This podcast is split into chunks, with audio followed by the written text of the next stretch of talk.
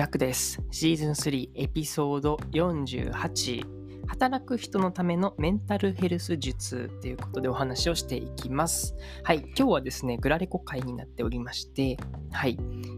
まあ今回も朝支部からの、うん、内容になるんですけども、1週間に1回ですね、著者イベントというのがありまして、最近ね、ちょっと僕の体調があんまよろしくないということで、はい、この著者イベントのアウトプットっていうのはあんまりしてなかったんですよね。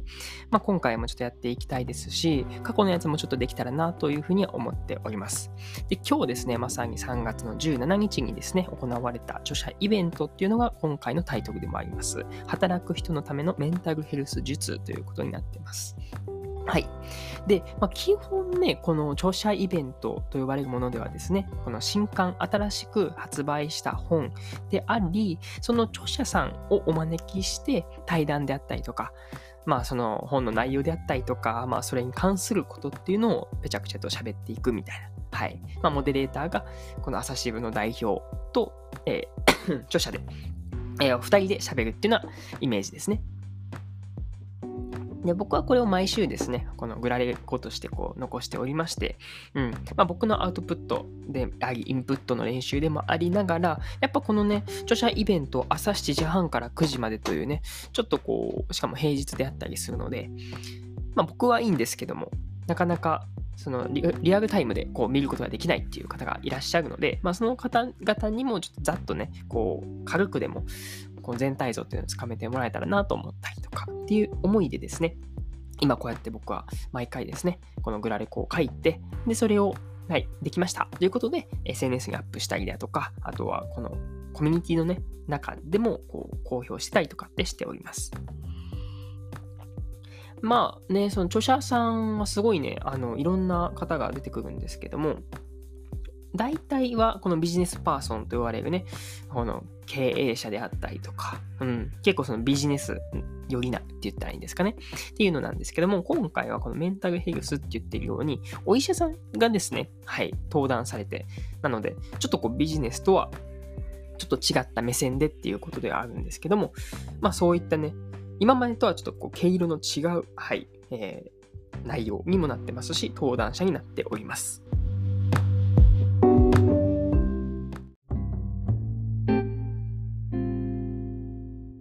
まあ、今回がですね、はい、精神科医であり、えー、産業医と呼ばれるね、産業っていうのはあの産業です。まあ、言ったら、対働いているビジネスパーソンに対しての、まあ、お医者さんって感じですね。はい。で、ある方ですね、に来てもらいまして、来てもらいましてっていうかね、僕が呼んだわけじゃないんですけども、今回のね、ゲストではですね、小林隆文さんという、はい、方に来て、えー、もらいまして、まあ、そのね、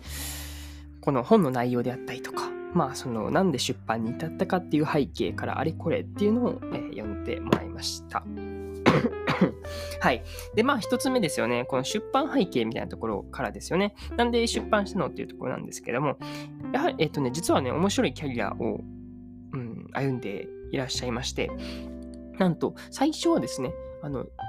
リクルートで普通に営業マンとして、はい、働いていはっで、そこからですよね、30歳を機にですよね、全然その医療とは関係なかったキャリアなんですけども、いきなりですね、また医療の、まあ、現場に立ちたいということで、医科大学に、行き、そこで、研修を受けて、今に至るっていうことになってます。なので、2回少なくとも2回そうやって大学を行くっていう形で、そして全然違う営業マンから医者っていうところにね、シフトしたっていうような背景になってます。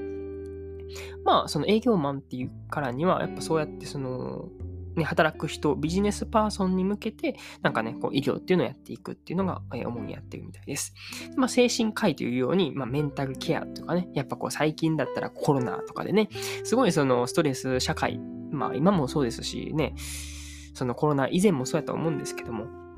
そういったストレス社会をどう乗り越えていくかっていうところで、まあ、ケアをされるっていうね。で、対ビジネスパーソンっていう意味で、その精神科医っていうのをされております。うん。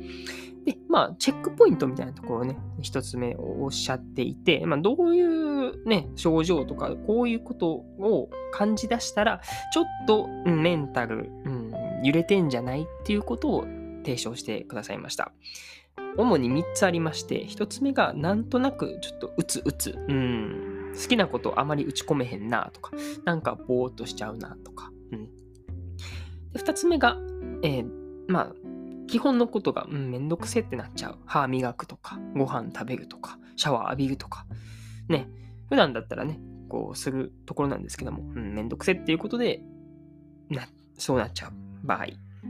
そして3つ目、三大欲求、食欲、睡眠欲、性欲。この3つが全然こう機能していないっていう部分。うん。これは、あの、刹那的ではなくてっていうふうにね、本人もおっしゃってはったんですけども、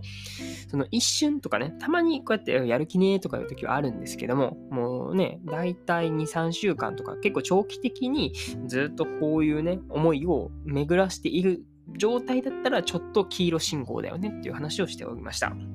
はい。で、まあ、キャリアでも先ほども言ったように、そのビジネスパーソンから、そうやって医療にこうチェンジしたわけなんですけども、やっぱりその、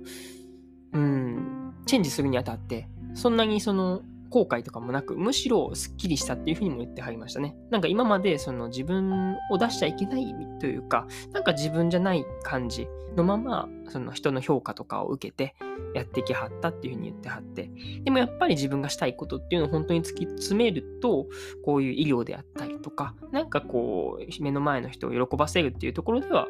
ね、医療っていう手段を使ってやっていきたいっていうふうに話をされてはって、ああ、すげえなっていうふうに感じました。うん。なんとね、こうやって30歳でこう違う、まあ、畑、違う仕事へチェンジしたっていうような背景があります。うん。で、よくというか、まあ、この著者でもね、あの、ポイントとして、キーワードとしてお話をされている、心の水位が下がるっていうふうにね、表現されてまして、まあ、俗に言うとこのストレスが溜まる要因ってことなんですけども、はい。まあ、コロナでね、すごいその、例えばね、リモートワークとかね、オンラインで完結できるようになったんだけども、なんかそれはそれでちょっとしんどくなってるなっていう部分もありますと。で、主にそのストレスが溜まる要因としてはですね、仕事量、仕事の質、人間関係、この3つが主に関わっているそうです。まあ、仕事量っていうのは圧倒的にね、多いかとかで少ないか、まあ多い、多すぎる、全然さばききれねえっていう場合がありますし、あと質ですよね。なんか自分がこれを心から湧き上がってワクワクやっていけるか、前向きな姿勢かどうかっていうところとか、あと心を込めて一個一個丁寧に仕事ができているかっていうところが質になってます。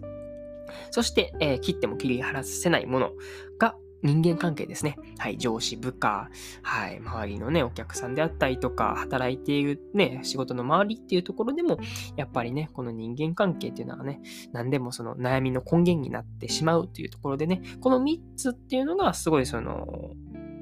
心の水っていうのがね、下がる要因になってますよっていうことを言われてます。まあ結構基本的な部分ですよね。じゃあこれを、うん、どうしたらいいのと。その要因は分かったと。うん、でもそうやってね、解決できひんから困ってんねんとか、そもそもあまり気づいていないっていう場合もありますよね。じゃあ最初の一歩として何をしたらいいにやっていうと、オンとオフの切り替えっていう風にね、おっしゃってはりました。はい、やるときはやるし、もうやらへんときはもう全然やりません、みたいな感じで、はい、心のゆとりを持つことですっていう風にもおっしゃってました。そのオンとオフがわからんねんっていう声がね、はい、よく聞こえてきそうですよね。とか、あと、なんだろう。本気でダラダラしようとか、うん。本気のダラダラと本気じゃないダラダラの違いが分かりませんとかね。はい。メリハリと言われても何をメリとして何をハリとするのかみたいなね。そこもよく分かんないっていう場合もありますと。うん。なので、そういった時にまず本当の一つですね、こうファーストステップとして、まあ感じてもらうところとしては、まず自分の存在っていうのをもう褒めましょうと。うん。もう生きているだけで素晴らしいんだよと。うん。だから、まあ失敗とかね、まあね、うまいこといかないことなんてそんなんたくさんありますと。うん。